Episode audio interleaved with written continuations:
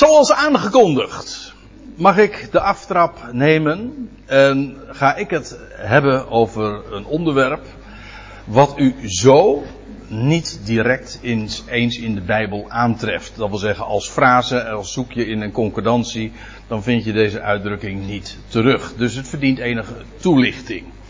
Afval van heiligen. We gaan het dus eigenlijk hebben over een afvalprobleem. Ja, maar waar hebben we het dan over? Want ja, dan moet je het dus eerst eventjes duidelijk maken. We hebben het niet over het afvallen van heiligen. Over die heiligen hebben we het nog wel. Dat is trouwens ook, kan ook een heel groot probleem zijn. Als je op de weegschaal staat en dat je toch de boodschap daarin verwerkt ziet van hé, er moet wat aan gedaan worden aan dit afvalprobleem. En ook heiligen, gelovigen, kunnen daarmee kampen. Daar gaan we het niet over hebben. Ik wil het ook niet over hebben over een ander afvalprobleem waar je natuurlijk heel dikwijls tegenwoordig mee getrakteerd wordt als je het nieuws bekijkt. Namelijk, wat doen we met die enorme hoop van afval en vuilnis? En ook niet wat gelovigen daarmee zouden doen, of heiligen. Die worden daar heel dikwijls nog wel op een speciale manier mee geconfronteerd. Dat wij als gelovigen toch op een heel, ons zouden onderscheiden in de wijze waarop we met het afval omgaan. Hè? Dat scheiden en zo. Ik kan u verklappen, ook daarover gaan we het niet hebben vandaag. Het afval van heiligen. Nee, maar dan moet ik het onderwerp ook wel even goed afbakenen en definiëren. Voordat we daar de schrift de schrift op gaan naslaan. De afbakening bestaat daaruit ook dat we het niet gaan hebben over hel en verdoemenis. Hè, want dat is het onderwerp wat daar ook heel dikwijls aan gekoppeld is. Eigenlijk traditioneel, als men het heeft over afval van heiligen, dan bedoelen ze daarmee, kunnen mensen die gelovig waren of zijn, weer afvallen, zodat ze alsnog weer verloren gaan en dan met het traditionele idee, het godsdienstige idee van dat zij dan daarmee in de hel komen of verdoemenis. Als dat de gedachte zou zijn, ja, dan bent u eigenlijk ook bij de verkeerde conferentie aangeland. Want dan had u de vorige keer hier moeten wezen. Want toen was ons onderwerp, de levende God is een redder van alle mensen. En toen hebben we eigenlijk een hele dag daarbij stilgestaan, bij het feit dat God, we hebben het over een goed bericht, we hebben het over een God die deze hele schepping omvat en die nooit laat varen het werk van zijn handen, die ieder creatuur lief heeft en die alle mensen gaat redden, verzoenen, levend maken, rechtvaardigen. De bonnetjes ga ik nu niet eens overleggen of laten zien dat het zo in de schrift staat. Ik ga ervan uit, dat weten we. Dus dat is op voorhand stellen we dat vast en daarmee redeneren we voor, dat is misschien nog wel even goed om even er toch bij te zeggen ook, daarmee redeneren we natuurlijk niet weg dat oordeel en gericht bijbelse noties zijn. Absoluut. De schrift spreekt daarover. Maar dat heeft altijd een doel. Een totdat ook. Dat is nooit het einde van het verhaal. Dood en oordeel enzovoorts hebben een plaats, maar altijd tot heil van. Of zoals het psalmwoord dat zegt in Psalm 30 vers 6, dat vat het eigenlijk prachtig samen.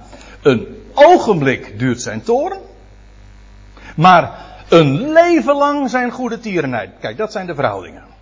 Zijn toorn is een realiteit, kan vurig zijn, kan intens zijn, maar in verhouding tot zijn goede tierenheid staat het als een moment, een ogenblik, tot een lang leven.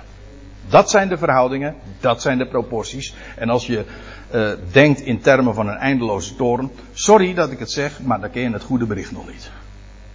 Dat kent het evangelie nog niet. Het evangelie is nu juist de boodschap dat God van deze hele schepping houdt en alle dingen wel maakt. Dat is het evangelie, dat is het hart Je kan dat in één zin zeggen. En het is ook een mededeling, want of je het nou gelooft of niet, het is gewoon zo. Kijk, daarover gaan we het dus niet hebben. Dat is eigenlijk, maar ik wil het wel even goed gezegd hebben, op voorhand. Eigenlijk, om het nu wat meer af te bakenen en ook wat meer te definiëren, en dat is de vraag, kunnen gelovigen, ware gelovigen, dat wil zeggen echte gelovigen, nadat ze Jezus als Heer hebben beleden, nog afvallen van het geloof? Kan dat? Nou moet ik er nog even iets bij zeggen voor de precisie. Want ja, we doen bijbelstudie, dan moet je ook goed woordgebruik hebben. Dat woord afvallen, nou ja, ik had het er net al even over de brede betekenis die dat zomaar ook in het Nederlands spraakgebruik kan hebben.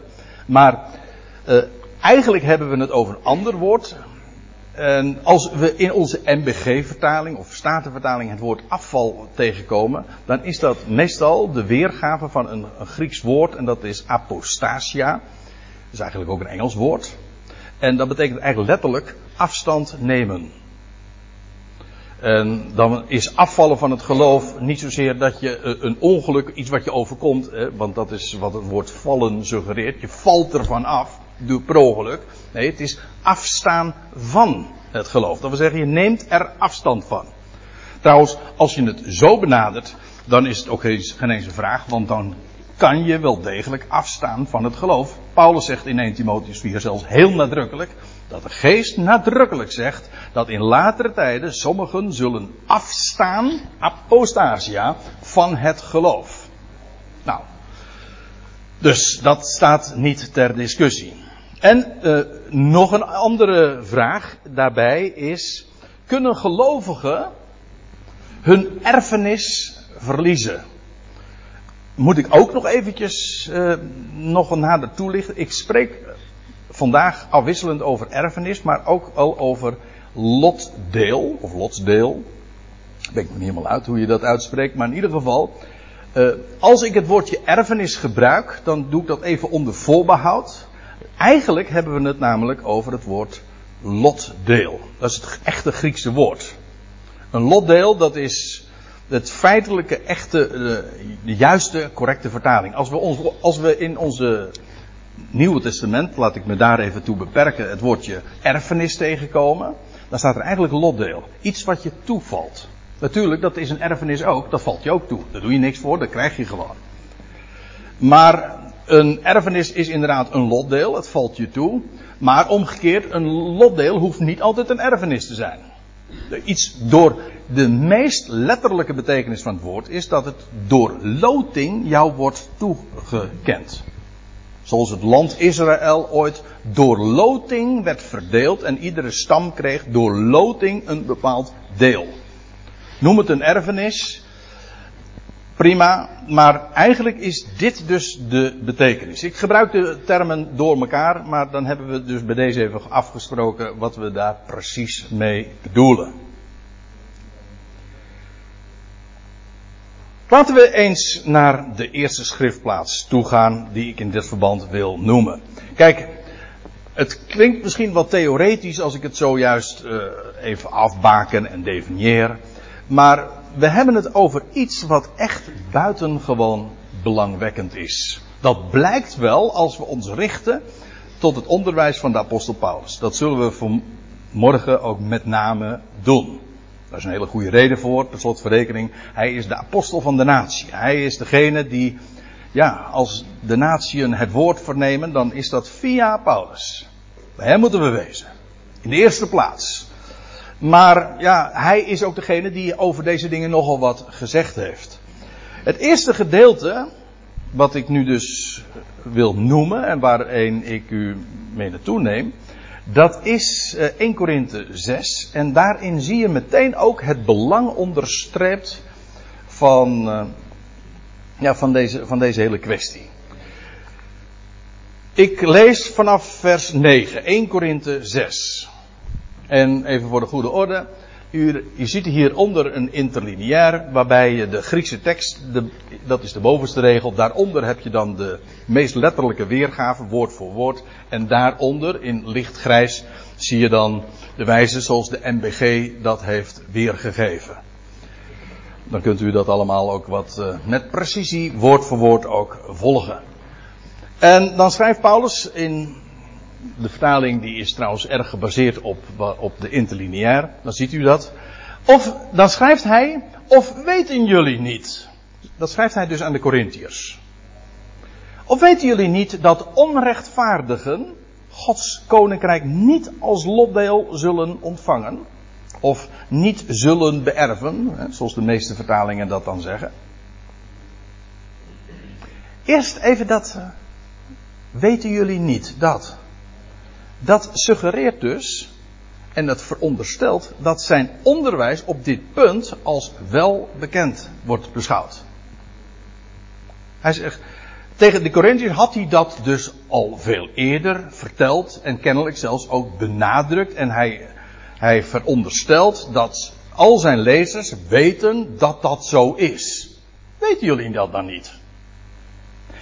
Dat blijkt ook wel. Want als hij dan dat zo zegt, en je kijkt eens na waarin dat nog vaker genoemd wordt, ja, dan zie je bijvoorbeeld, en nou ga ik naar Efeze 5, vers 5, dan zegt hij in deze rondzendbrief, want hiermee zijn jullie bekend.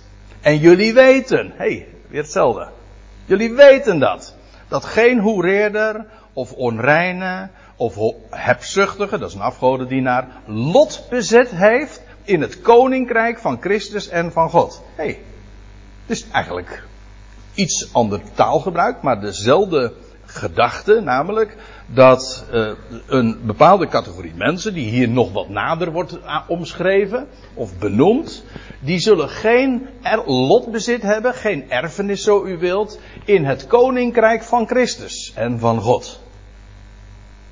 En ook hier zegt hij weer, jullie zijn daarmee bekend. Jullie weten dat.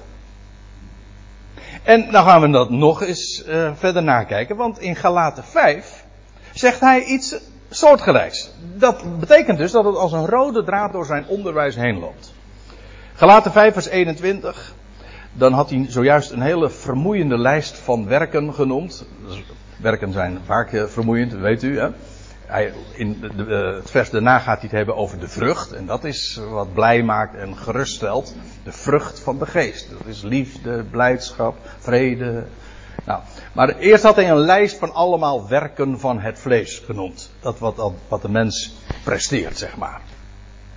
En nadat hij ze genoemd heeft, dan zegt hij... waarvan ik aan jullie voorzeg... zoals ik het al eerder ook zei... Aha... Dus de Galaten waren daar ook al mee op de hoogte. En Paulus zet daar nog eens even een vette streep onder. Dat wie zulke dingen verrichten. En met zulke dingen, nou dat had hij zojuist in het lijstje genoemd. Ik zou zeggen, als u wil weten wat het is, dan moet u dat zelf nog maar even nalezen. Daar gaat het nu even niet om. Maar nu vooral dit laatste, wat ik nu ook vet gedrukt heeft. Dat wie zulke dingen verrichten, of eigenlijk staat het, in het Grieks staat er een woord waar ons woordje praktiseren van afgeleid is. Dat wil zeggen in de praktijk brengen, verrichten, bedrijven. Dus niet zomaar een keer invallen, maar dat is hun hele praktijk. Dat wie zulke dingen verrichten, het koninkrijk van God niet als lotdeel zullen ontvangen. Paulus zegt dat... heb ik jullie eerder gezegd en ik voorzeg het ook. Het is een voorzegging. Het is dus gewoon een melding. Zo zal het gaan. Dat wie deze dingen bedrijven, verrichten, praktiseren, het koninkrijk van God niet als lotbezit zullen ontvangen. Er staat niet een beetje of minder of nee. Gewoon heel zwart-wit. Oké, dan gaan we weer even terug naar 1 Korinthe 6. Want dat was nu even nog de uitvalsbasis. Hij zei, weten jullie niet dat onrechtvaardigen Gods koninkrijk niet als lotdeel zullen ontvangen? Onrechtvaardigen. Hier zegt hij het eigenlijk in de meest algemene zin. Want een onrechtvaardige is in de Bijbel feitelijk niks anders dan een ongelovige. Ik zou het ook positief kunnen zeggen. Namelijk, een gelovige, dat is een rechtvaardige. Maar de negatieve variant is... Een ongelovige is dus een onrechtvaardige. En het simpele verhaal is daarbij dat God rekent geloof tot rechtvaardigheid. Iemand die God gelooft op zijn woord en zijn belofte. Dat heeft Abraham ooit al in Genesis 15 vers 6, lees je dat, ondervonden. Hè? Hij werd naar buiten geleid en zo zal jouw nageslacht zijn. Dat beloofde God hem zonder enige voorwaarden. Zonder enige conditie of kleine lettertjes in het contract. Nee, gewoon. Zo zal het gaan. Of je het nou gelooft of niet, Abraham. Maar zo zal jouw nageslacht zijn. En dan lees je. En Abraham beaamde. Want dat is eigenlijk het woord wat gebruikt wordt. Hij beaamde God. En God rekende het hem toe als rechtvaardigheid. Dat wil zeggen, voor God was Abraham een rechtvaardige. Waarom? Hij geloofde hem. Voor God ben je een rechtvaardige als je hem helemaal op zijn woord neemt. Hoe u het doet, dat is uw zaak. Dat is mijn probleem niet. Maar als u het zegt, dan zeg ik amen. En dan ben je voor God een rechtvaardige. Simpel, hè? Ja. Dus, of weten jullie niet dat onrechtvaardigen Gods koninkrijk niet als lotdeel zullen ontvangen? Eigenlijk staat daarmee dus onrechtvaardigen, dat wil zeggen ongelovigen. Want je kunt gewoon een is-gelijkteken tussen beide termen zetten. Dan, ja, we gaan zinsdeel voor zinsdeel. Weten jullie niet dat onrechtvaardigen Gods koninkrijk niet als lotdeel zullen ontvangen? Gods koninkrijk, ja, wat is dat? Dat is gewoon heel letterlijk een koninkrijk. Zoals Nederland een koninkrijk is. Nou ja, wat heet. Hè? Daar zitten mitsen en maren aan. Maar goed, we hebben een koning, zo bedoel ik het. En het koninkrijk van God is ook echt een koninkrijk. Namelijk een gebied, een terrein, of een volk, of in ieder geval een verzameling, waar God koning is. Of waar God zijn koning gesteld heeft. En dat is precies ook wat we verwachten. Het gaat hier trouwens over de toekomst, want er staat dat onrechtvaardigen Gods koninkrijk niet als lotdeel zullen ontvangen. Dus het gaat over het toekomstig koninkrijk. Het koninkrijk nu is er wel, maar is verborgen. Daar zie je niks van. Maar straks is het koninkrijk letterlijk een koninkrijk. Dat wil zeggen, er zal op aarde een plaats zijn waar de koning van Gods wegen, en dat kan er maar één zijn, en dat is de erfgenaam van Adam, maar nog specifieker van David zijn. En die zal regeren vanuit Jeruzalem. Letterlijk, gewoon daar in het Midden-Oosten. Daar zal hij zijn koninkrijk uitbouwen, uitbreiden en wereldwijd vestigen. Dat is Gods koninkrijk. Dat wil zeggen, de koning zal heersen. En dat koninkrijk van God is dus maar niet een abstractie. Nee, het is letterlijk een koninkrijk. Zoals we in allerlei koninkrijken, wereldrijken hebben gehad. Van de Babyloniërs en de Persen en de Grieken, et cetera. Krijgen we uiteindelijk een Israëlitisch wereldrijk. Dat wil zeggen, geregeerd vanuit Israël of vanuit Jeruzalem. Waar de koning zal heersen. Nou, zegt Paulus. Weten jullie niet dat onrechtvaardige Gods koninkrijk. Over dat rijk hebben we dus. Niet als lotdeel zullen ontvangen. Dat wil zeggen, niet als lotdeel zullen ontvangen. Die zullen daarin geen deel hebben. Zij ontvangen daarin geen lotdeel. Nou, laat ik het eventjes wat schematisch voorstellen. Schrik niet van het plaatje. Ik zal het even toelichten. Kijk. Ik zei al, dat koninkrijk van God gaat straks dus heel concreet geopenbaard worden. En zijn koninkrijk gaat God vestigen via degene die hij daarvoor heeft aangewezen van oudsher, de zoon van David. En dan krijg je verschillende tijdperken. De Bijbel spreekt over de komende aionen. En die heb ik hier uitgebeeld in deze twee rechthoeken. Je krijgt eerst de komende aion. Ja. Dat wil zeggen, we hebben de huidige boze aion, die zal worden afgesloten binnen afzienbare tijd. En dat gaat plaatsmaken voor een heel nieuw tijdperk. En dat heet in Openbaring 20 de 1000 jaren. Dat zijn de 1000 jaren waarin Satan zal zijn gebonden en niet in staat zal zijn om de natie nog te verleiden. Daarna krijg je weer een aion. En dat heet in de Bijbel de aion der aionen. En dat wordt beschreven na de 1000 jaren in Openbaring 21 en 22. Je vindt dat gewoon in het boek De Openbaring ook keurig in volgorde aangegeven. Overigens, daartussen heb je nog een groot gericht. En ik heb dat maar even met dat icoontje zo weergegeven. De grote witte troon. De grote witte troon. En daar staat, de doden zullen... dat wil zeggen, zij die nog niet opgestaan waren... en die bij die gelegenheid zullen opstaan... die zullen worden gericht. En dan staat er ook bij... dat voor zover hun naam niet staat... voor degenen die daar dan opgestaan zijn... hun naam niet staat in het boek van het leven... zo worden zij geworpen in het meer van het vuur... dat is de tweede dood. Dat is een onderwerp apart... daar ga ik het nu verder niet over hebben... maar in ieder geval... degenen van wie de naam niet staat in het boek van het leven... die zullen dus opnieuw sterven. Ze waren dood. Ze staan op. Maar sterven opnieuw. En vandaar de tweede dood. En zij maken dit dus niet mee. Is dat het einde? Ja, zeggen de meeste mensen dan. De meeste mensen, ik bedoel de meeste christenen. Ja, dat is het einde. Nee, absoluut niet. Want wat lezen we namelijk? En met name in 1 Korinthe 15 wordt dat allemaal in gefaseerd ook aangegeven en duidelijk gemaakt. Namelijk dat Christus die moet heersen. Ja dan krijg je het verhaal van ja, Christus moet heersen. En dan zeggen de vertalingen bijvoorbeeld in Openbaring 11... tot in alle eeuwigheid. Staat er niet. Christus moet niet heersen tot in alle eeuwigheid. Hij moet heersen tot in de aionen. Staat op allerlei plaatsen. Is dat zelf? Nee, is helemaal niet hetzelfde. Want hij moet heersen tot in de aionen. Dat wil zeggen, eerst de 1000 jaren. Daarna krijg je dat tijdperk waarin het nieuwe Jeruzalem uit de hemel neerdaalt. Ook daar zal Christus nog heersen. Is dat het einde? Nee, want hij moet heersen totdat. Totdat hij namelijk de laatste vijand ook teniet gedaan zal hebben. En dat is de dood. Hij zal de dood teniet doen. En als hij de laatste vijand teniet gedaan zal hebben... dan zal hij zijn koningschap ook opgeven. Of eigenlijk overgeven. Zo staat het in 1 Korinthe 15. Aan God de Vader. Zijn Christusheerschappij is daarmee ten einde. En dan lees je dat een volmaakt koninkrijk... waar niks aan ontbreekt... maar ook niemand meer ontbreekt... aan God de Vader wordt overgegeven... en teruggegeven.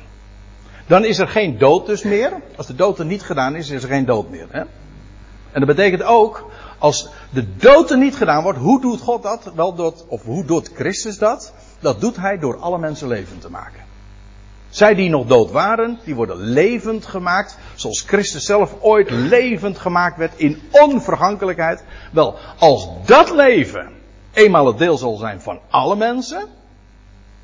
Zoals in Adam alle sterven, zo zullen in Christus allen worden levend gemaakt. Wel, als dat eenmaal gebeurd zal zijn, als alle mensen levend gemaakt zijn, met allemaal hoofdletters. Wel, dan is er geen dood meer. En dan zal Christus zijn koninkrijk teruggeven aan God, de Vader van wie hij ooit de autoriteit heeft ontvangen. En dan lees je, dan zal God worden alles, in allen. Dus die aionen waarin geregeerd wordt, waarin Christus zal heersen met de zijnen, want Christus die oefent die functie uit als koning samen met zijn lichaam, de Ecclesia nu, ook op aarde met Israël, met de zijnen. Ik gebruik het expres in een wat brede term, maar Christus moet heersen met de zijnen in de toekomende ionen. Nou, wat zegt de Bijbel nu, of wat zegt Paulus nu? Wat was een belangrijk punt in zijn onderwijs? Dat er geen lotbezit is, geen erfenis voor de onrechtvaardigen in Gods koninkrijk. Dat wil zeggen, deze tijd zullen onrechtvaardigen niet meemaken. Er is geen lotbezit voor onrechtvaardigen in Gods koninkrijk. Dat wil zeggen, uiteraard zullen zij uiteindelijk het leven ontvangen. Dat kan niet anders. Dat is bestemd voor iedereen. Maar in Gods koninkrijk, in de heerschappij van Christus, daaraan zullen zij geen deel hebben. Dat is het onderwijs wat Paulus geeft, bij herhaling, met nadruk. En dat is... Nou, dat is feitelijk ook de vaststelling die hij in 1 Korinthe 6 aan de Korintiërs schrijft. En dan vervolgt hij... Ik ga hier even snel doorheen. Omdat dat een onderwerp apart is om dat te bespreken. Trouwens, ik vind dat niet eens zo heel erg aantrekkelijk om dat nou heel erg duidelijk uit te, of om dat uitgebreid uit de doeken te doen. Maar hij benadrukt nog wel even van, hij zegt, het dwaalt niet. Vergis je niet in wat ik nu naar voren gebracht heb. Namelijk dat onrechtvaardigen geen deel hebben aan het koninkrijk van God. En de heerschappij van Christus. Hij zegt, dwaalt niet, want hoereerders, nog afgodendienaars, nog echtbrekers, nog verwijfden.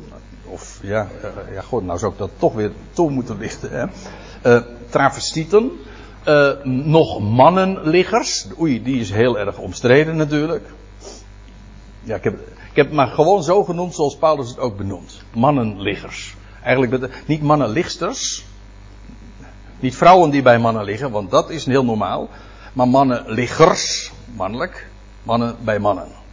U zegt, maar daar hebben we toch een heel mooi Nederlands woord voor. Jawel, maar ik gebruik het expres zo, want anders valt u mij aan. Ja, wij hebben het inderdaad over homoseks. En dat is wat hij zegt. Hij noemt dat in het rijtje van hoereerders, echtbrekers, verwijfde mannenliggers.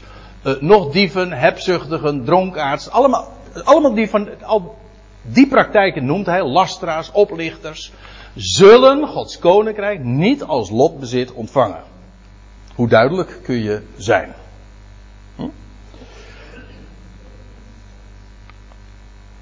Hij zegt, en sommige van jullie waren dat. Aha, een van die dingen, of een van die praktijken die hij zojuist had benoemd. Hij zegt, ooit...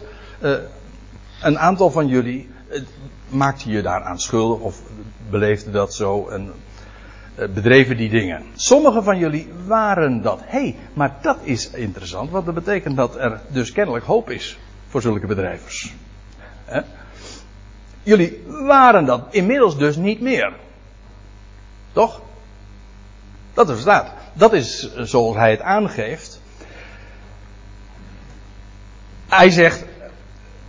Wat hij tegen de Korintiërs zegt, bedenk goed, dat als je deze dingen doet, praktiseert, dat betekent dat je geen lotbezit hebt in het koninkrijk van God.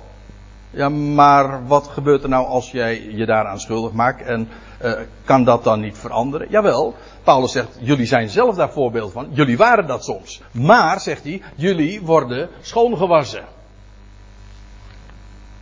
Er staat hier in als een tijdloos feit wordt het aangegeven.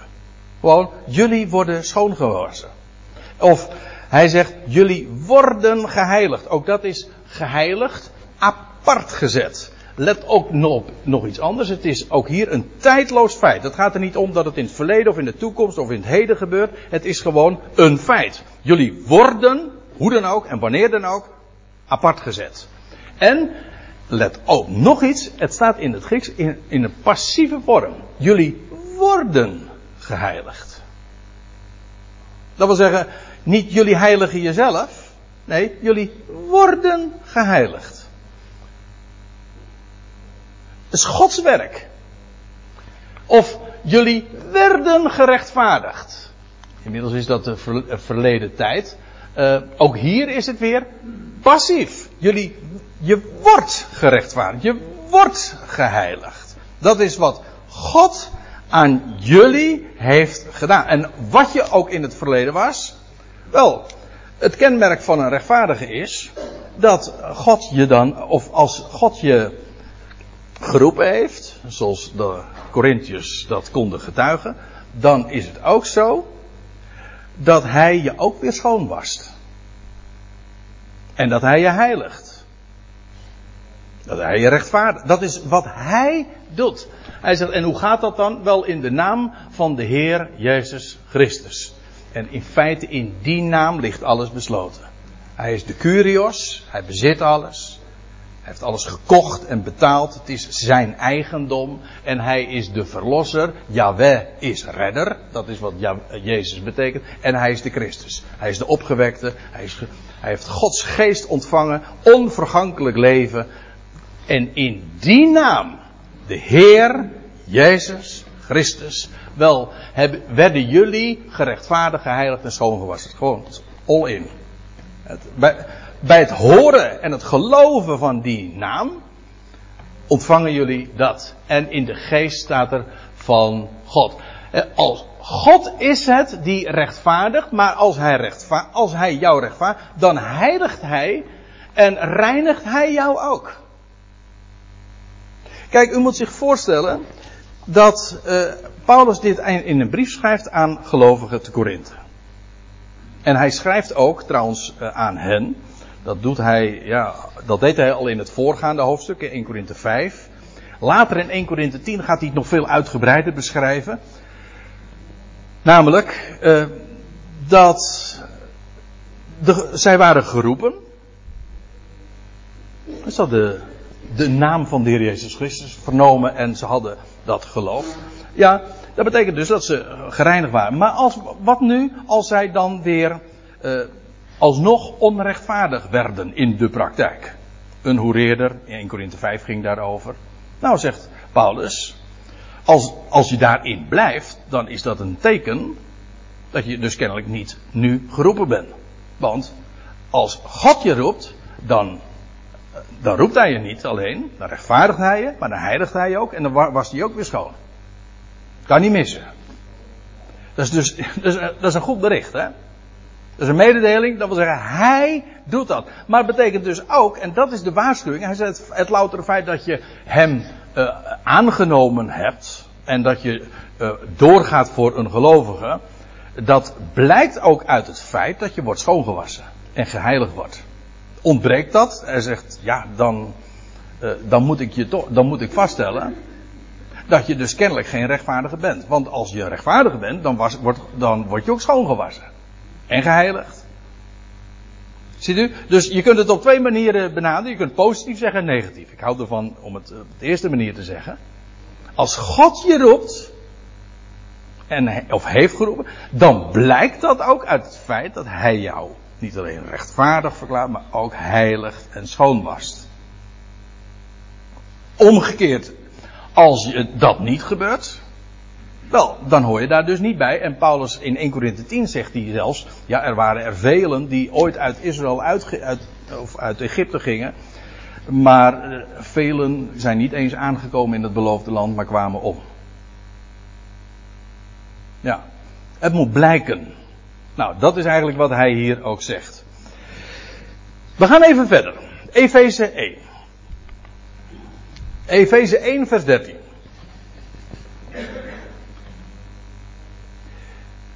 In hem, ja, het is midden in de zin, of eigenlijk midden in een heel betoog waarin Paulus geweldig uitpakt, mag ik wel zeggen, in al de zegeningen die God in Christus aan de gelovigen geeft. En, wat zeg ik? Hij heeft over elke geestelijke zegen te midden van de hemelse in Christus. Dat is wat ons deel is. En dan zegt hij, en nou haak ik aan in vers 13, in hem, dan gaat het over Christus, de Christus, zijn ook jullie, toen jullie het woord van de waarheid hoorden, en dan staat er tussen haakjes, het goede bericht van jullie redding. Kijk, toen daar in de Efeziërs, zijn lezers, die hoorden ooit het woord van waarheid. En dat woord van waarheid, wat is dat? Wel, dat is een geweldige blijde tijding van hun redding. Dus voordat ze, er staat niet dat ze dat hoorden toen ze gelovig werden. Nee, eerst hoorden ze het goede bericht van hun redding. Daarna werden ze gelovig. En wat is het goede bericht van hun redding? Dat is de boodschap, God is jouw redder. Niet als jij gelooft, wordt God jouw redder. Nee, dan... Dat is een omkering van zaken. Hij is jouw redder. Zoals hij jouw schepper is. Dat is een mededeling. Het goede bericht van jullie redding, dat is de boodschap. Hij is jouw redder. En dat hebben ze gehoord. Dat is een geweldige blijde tijding. Toch? Dat is wat we aan elk mensenkind kunnen vertellen. Hij is jouw redder. Hij maakt alle dingen wel met jou. En je zult ook ooit tot die erkenning komen trouwens. Van harte. Je zult je knieën buigen en hem van harte zo kennen en belijden.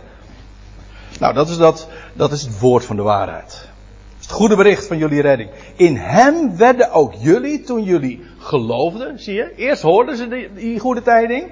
Vervolgens werden zij, toen ze dat ook geloofden, beaamden. In hem werden ze ook verzegeld met de heilige geest van de belofte. Of met de geest van de belofte, namelijk de heilige. Dat wil zeggen, het gaat over Gods geest. En hij zegt, wat Paulus zegt, op het moment dat een mens gelooft, het goede bericht, of de blijde tijding, of het evangelie, van je redding, dan krijg je van God het zegel van zijn geest, van Gods heilige geest. Verzegeld, dat ben je onaantastbaar. Daar kan niemand meer aan komen. Dat is eigenlijk ook wat een zegel is. Als iets verzegeld is, dan is het onaantastbaar. Dat is geweldig. Wanneer ontvang je dat zegel? Niet als een second blessing, zoals dat dan in de charismatische en christelijke wereld dan genoemd wordt, een tijd na als een aparte ervaring. Nee, op het moment dat een mens gelooft, uiteraard met het hart, want je gelooft met het hart. Op het moment dat een mens gelooft het evangelie van zijn redding, dat is het woord van de waarheid, dan word je verzegeld met de Heilige Geest van de belofte. Er zit namelijk een geweldige belofte aan vast, want er staat bij, die is een onderpand van ons lotbezit. Aha, die geest is dus een aanbetaling, een onderpand, maar ook daarmee een garantie. Wie verzegeld is, krijgt gegarandeerd het lotbezit. Ik heb zo vaak, dat is eigenlijk ook de directe aanleiding waarom ik gekozen heb voor dit onderwerp. Ik heb zo vaak het verhaal gehoord van gelovigen, die kunnen hun lotbezit, hun erfenis, kwijtraken. Dat is een regelrechte ontkenning van Efeze 1, vers 13 en 14. Als u het mij vraagt. Want we zijn verzegeld. En dat is een onderpand. Een garantie. Een bewijs. Dat, met een belofte. Namelijk, dat we ons lotbezit zullen ontvangen. Dat kan niet missen. Dat kun je dus niet kwijtraken. Want anders zou dat zegel helemaal niets betekenen. De belofte zit daar juist in verankerd. Dat als je door hem geroepen bent en verzegeld bent, dan krijg je die erfenis hoe dan ook. Tot vrijkoping staat er dan nog bij van het verworvene. Tot lof van zijn heerlijkheid. Ik ga verder. Romeinen 8. Ja, dat is ook zo'n geweldig, sowieso een geweldig hoofdstuk. Maar waar we nu beginnen te lezen. Ja, ik vind het een beetje lastig om hier nu te beginnen. Want hij begint met want, die hij tevoren kende. Dat want, dat slaat uiteraard terug op het voorgaande. Hij geeft hier een verklaring, een reden waarom iets zo is. Nou, hij had het over degene die naar Gods voornemen. God heeft een voornemen, een plan. En God heeft een plan. En daarin roept hij, die naar zijn voornemen geroepenen zijn. God roept sommigen. Ja. In de auto hier naartoe hadden we nog een gesprekje daarover, over het woord uitverkiezing. Uitverkiezing is feitelijk een selectie ook. Namelijk, als er uitgekozen wordt. Wel, God kiest mensen uit. En dat is in wezen exclusief. Hè? Dus een aantal worden geroepen. Namelijk voor een speciale taak. Zoals bijvoorbeeld een koning. Ik blijf maar even bij dat spraakgebruik. Een koning ministers uitkiest. Niet omdat de rest van het volk hem niet interesseert. Integendeel, die ministers worden juist uitgekozen tot een hoge positie. Om ten dienste te staan van de rest. Dat is het grote probleem bij uitverkiezingen. Dat is altijd zo. Want ik weet dat bij het noemen van het woord, dat geldt ook voor predestinatie of voorbestemming, dat er zeker in ons lieve vaderland, calvinistisch gestempeld, dat mensen meteen al de vibraties krijgen bij het horen van het woord. Want een uitverkiezing, dat betekent hemel en hel. Daar moet je dus helemaal van verlost worden, van die gedachte. Want God kiest uit, altijd ten dienste en tot heil van de rest. Zoals hij Abraham uitkoos. Vooral die mensen die er waren. Hij koos Abraham uit. Niet omdat alle geslachten van de aardbodem hen niet interesseerden. Integendeel, God koos Abraham uit. Opdat door hem en zijn zaad alle geslachten van de aardbodem gezegend zouden worden. Kijk, dat is uitverkiezing. Uitverkiezing is dus exclusief. Dat wil zeggen, er wordt alleen Abraham werd uitgekozen. En zijn zaad. De rest niet. Maar betekent dat dat de rest dus eigenlijk afval was, hè? Vuilnis? Of voor God niet interessant? Integendeel, God heeft het geheel, de hele schepping op het oog. Dat is een geweldige waarheid natuurlijk. Dat is in feite ook de clue van het evangelie. En uitverkiezing wil zeggen, God kiest sommigen uit, die roept hij nu al. Dat is exclusief, niet iedereen. Dat is een voorrecht. Dan ben je een eersteling. In het woord eersteling ligt ook al besloten van de rest volgt nog. Nou, dat is ook zo. God kiest sommigen uit. En degene die hij uitkiest, hij heeft een voornemen. Wel, die hij tevoren kende, die bestemde hij ook tevoren. Voorbestemming. Predestinatie. Geloof je daarin? Absoluut. Natuurlijk, de schrift zegt het. Maar het is geweldige waarheid. God kiest uit. Hij heeft een voornemen. God kende. Wat lezen we in de schrift? Die van den beginnen de afloop reeds verkondigt. Ik bedoel, God heeft het script in handen. En er gaat nooit bij hem iets ook maar mis. Nou, hij kende tevoren. Hij bestemt ook tevoren. Dat wil zeggen, God heeft een plan, een voornemen, een bestek. En dan zeggen zo, volgens dat tijdpad gaat dat zo gebeuren. En die bestemt hij ook tot gelijkvormigen, staat er letterlijk, van het beeld van zijn zoon. Kijk, dat is waar de hele schepping naar uitkijkt. God, daar is de zoon, en in de Bijbel betekent dat ook de erfgenaam. Een zoon in de Bijbel is altijd een erfgenaam, of een lotbezitter, zo u wilt. Zijt geen zoon, dan ben je ook een erfgenaam. Dat het begrip zoonschap houdt juist verband met het feit, je krijgt een lotbezit. Wel, God heeft zijn zoon gesteld tot koning in zijn koninkrijk. Maar hij deelt dat lot met vele anderen. Er staat, en wij die geroepen zijn, dat is wat Paulus zegt, wij zijn bestemd tot gelijkvormigheid of tot gelijkvormigen van het beeld van zijn zoon. Dat is toch geweldig? Dat wil zeggen, wat hij is, de zoon, dat zijn ook wij, die hij voorbestemd heeft, opdat hij zou zijn, eerstgeborene onder vele broeders. Nou, als de zoon nou de erfgenaam is, de lotbezitter, dan zijn broeders dus de mede-erfgenamen, de mede-lotbezitters. Stond er trouwens gewoon allemaal keurig, kijk het maar na, in de voorgaande versen. En heel de schepping wacht daarop. Dat die zonen Gods, die daartoe fijn zijn voorbestemd, onthuld gaan worden. En straks in wereldtijdperken, in aionen, de heerschappij van Christus gaan openbaren. En daarin betrokken zullen worden. Tot die hoge positie zijn we bestemd. Dus een totaal ander verhaal dan van, je hebt de mensheid.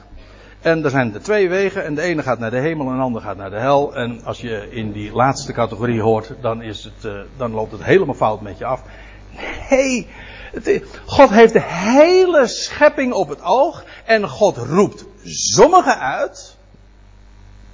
Om deel te hebben aan zijn zoon. En om in de vestiging van zijn koninkrijk. Dat is een heel exclusief voorrecht. En staat er dan bij, degene die hij tevoren bestemt, deze roept hij ook. Let op, dit is Gods werk, hè? Voordat ik geboren was, kende hij mij. Hij had een voornemen. Dus voordat ik ook maar iets gedaan had. Mijn praktijk heeft daar helemaal niks mee te maken. Voordat ik kon huilen of bevuilen, toen had hij mij, ik zeg het maar even heel persoonlijk, op het oog. Wauw, geweldig toch? Hij kende mij. Hij had mij ook voorbestemd in zijn voornemen. Wel, en vervolgens heeft hij mij ook geroepen. Die hij tevoren bestemt. Deze roept hij ook. Nou, en die hij roept, die rechtvaardigt hij ook. Ziet u, dit is, men noemt dit wel een goddelijke gouden ketting. Al die schakels, die kunnen niet stuk. Waarom? Er zit geen mensenwerk bij. Hij kent tevoren, hij bestemt tevoren, hij roept, hij rechtvaardigt. En degene die hij roept, die rechtvaardigt hij ook. Dat is zijn werk. En degene die hij rechtvaardigt, deze verheerlijkt hij ook. Ik moet er nou eens even bij zeggen. In de NBG-vertaling is het trouwens ook de statenvertaling, geloof ik ook. Dan wordt dit als een voltooid feit neergezet. Maar dat is niet juist. Niet die heeft hij verheerlijkt. Want die verheerlijking, dat is juist de clue van Romeinen 8. Vindt juist in de toekomst plaats. Nu is het nog lijden met Christus. En om straks met hem verheerlijkt te worden. Als ik me niet vergis staat dat in dit hoofdstuk vers 17 of zo. Kijk het maar eens na.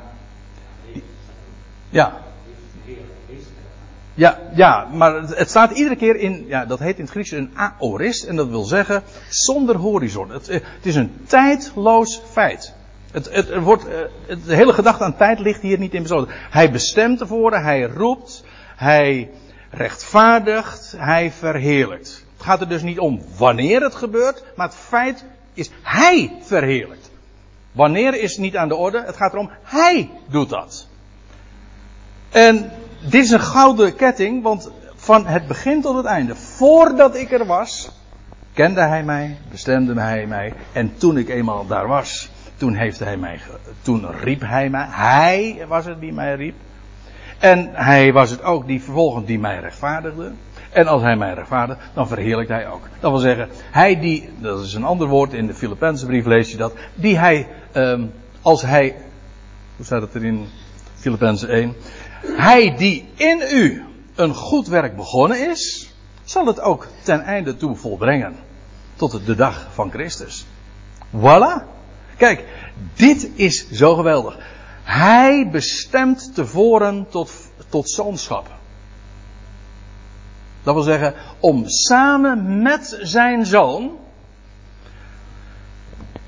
deel te hebben aan de openbaring van dat koninkrijk. En de vestiging van het koninkrijk. En dat is een geweldige, hoge, exclusieve positie. Dat is een geweldig voorrecht. Ten dienste van heel de schepping. En heel de schepping wacht ook op de onthulling, de openbaring van de zonen Gods. Dat wil zeggen samen met de ene zoon.